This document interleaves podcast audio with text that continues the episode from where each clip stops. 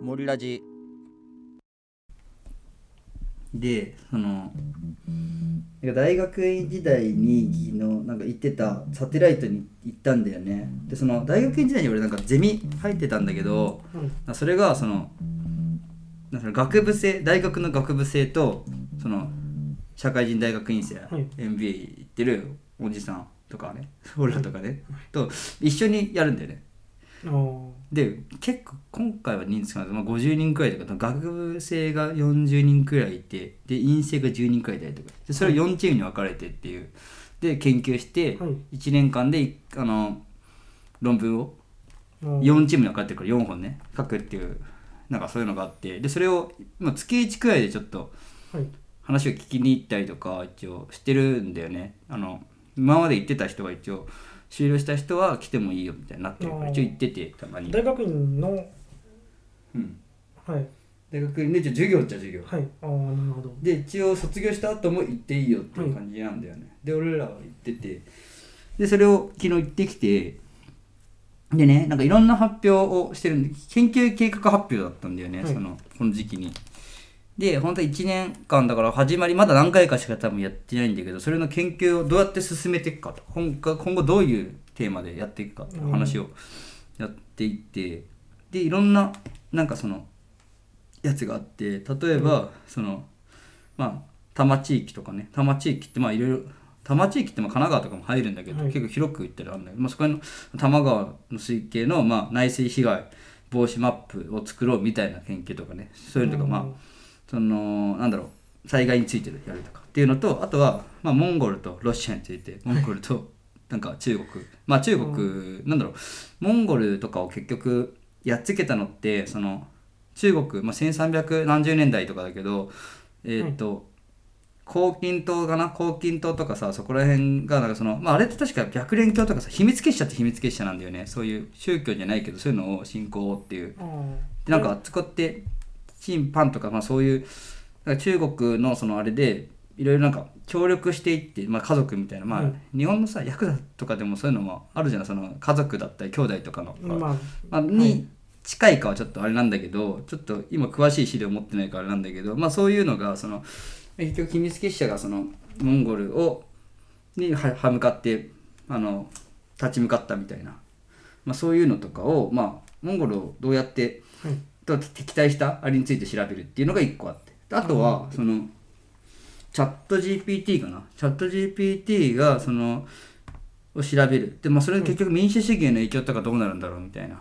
まあ、そういうのとかを調べていくっていうの。とかあと AI とかそのチャット GPT によってその増える職業とか減る職業、まあ、増える職業っていうのは例えばチャット GPT のさ使い方の本なんて今まで出てなかったじゃん。はい。そういうのを教える人が増えたりとかするかもしれない。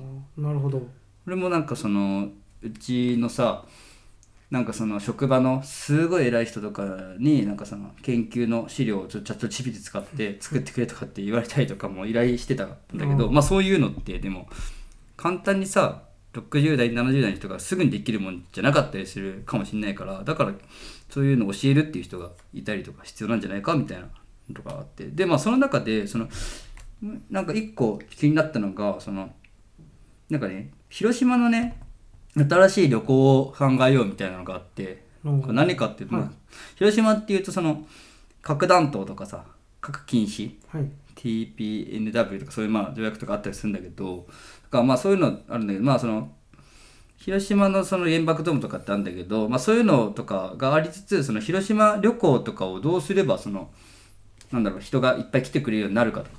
確かにあのすごいなんかね海外からの人たちは結構増えてはいたらしいんだけど2019年ぐらいまで、まあ、2020年からもちろん落ちるっていうのもあって、コロナがありましたから。うん、日本各国からもそこまで別に増えてはないっていうのがあるんだよね。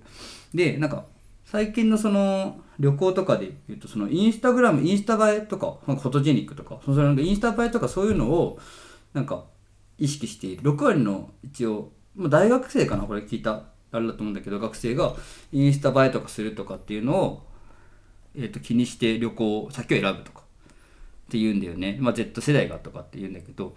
でまあそのハキロが初めて聞いたのがそのダークツーリズムって話言葉聞いて。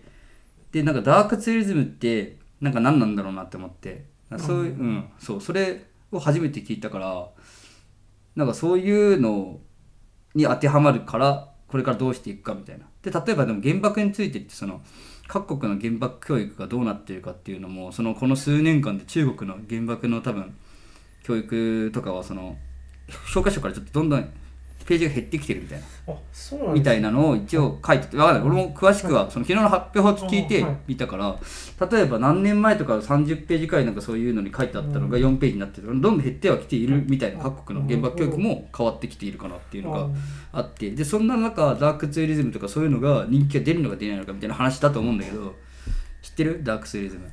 いや私もちょっと耳にしたことあるんですけど、ん。まあ月並みに言えば、まあ、ダークツーリズムあのそうですねあの災害あの災害被災地の跡地や、まあ、戦争の跡地などのあのいわゆるあの、まあ、戦争、まあ、人の死や悲しみを対象にした、まあ、あの場所を、まあ、忘れないようにあのツアーしようっていう、まあ、観光のことぐらいの認識でまあそんな感じです、それはさ、インスタ映えはしないの？やっぱ出したらあれってことなのかな？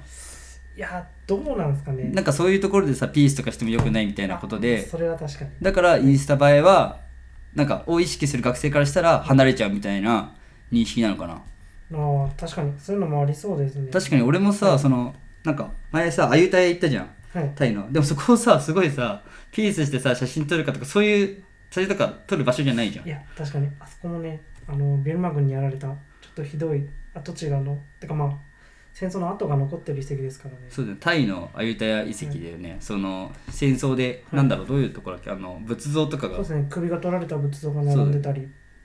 そういうのもさ、はい。そこで写真を撮るとかってインスタ映えするかしないかだから、おおとかっていいねとかってつけづらかったりもするからってことを考えると、はなんかそういうダークツーリズムとかって大事だけどそのインスタ映えするかって言ったらそれには反するってことなのかな、はい。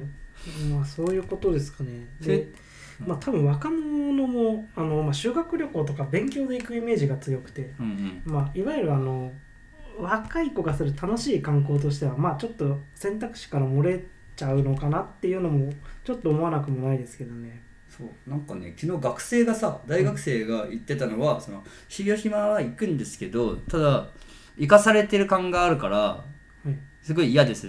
ってだから沖縄とかの方がいいです。みたいな。あ生かされてるっていう感じになってしまうみたいな。ことを言ってたから、まあ確かにそうだなと思って。あそれで言うとねまあ逆に言うとねその広島側のねアピールが足りないのかもしれないです。うん。今見てもねまあもともとあのグルメはあのまあ広島、まあ、お好み焼きとか、うん。まあ、牡蠣とかまあいろいろあの見どころもありますし今もパーッとあのインスタ映えするスポットあの広島調べてみても結構あるんでうん。まあそういうのもあのもっとアピールしていけばあの観光のあまあ観光客の増加にはつながるんじゃないかなとは思いますけどね。なるほどね。正直ね沖縄だってあの戦争の後はあるので、まあ、ダークツーリズムでもあるわけですが、まあ、多分ね観光のねあのもっとあの海が綺麗とかそういうアピールがうまくいってるっていうところがあるかと思うんですよね。だから成功してるのかな。わかんない、はその別に広島が成功してないわけじゃいやでもいや成功してないから多分それ大事に当たるまあだとは思うんだけどね。長崎はどうなんだろう。長崎も原爆ゾーンがあるけど長崎はまあハウステンボスじゃないですか。ああでも俺らさでも場所ち、場所は全然遠いじゃん。はい。行ったじゃん。でも原爆でも結局行かなかったじゃん。ああそうですね。なんだっけあそこ行ったよね。中国のなんだっけ、えっと孔子廟。孔子廟行っててかその着いたのは夜遅かったからもうはい。スナック行って、朝5時まで。でもそう楽しんだもんそうです。スナックがメインじゃん俺たちって、スナック行ってそこの女の子となんだっけ？その後そう。3軒くらい？そう。普通の。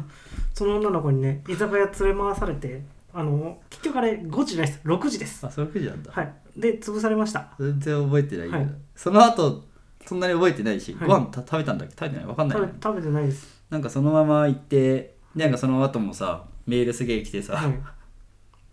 なんかその記憶しかないからだから、原爆ドーム行こうと思ったけど行けなかったんだよね、あまあそうです。ちょっとねうん。酔ってたからね。そうだよね、まあってことでだからそのダークツーリズムとかっていうのをちょっと今後はい。まあまあでもねそういうのって多分大事っていうかそういうのを多分広めるって難しいけどでも大事なことだから、はい。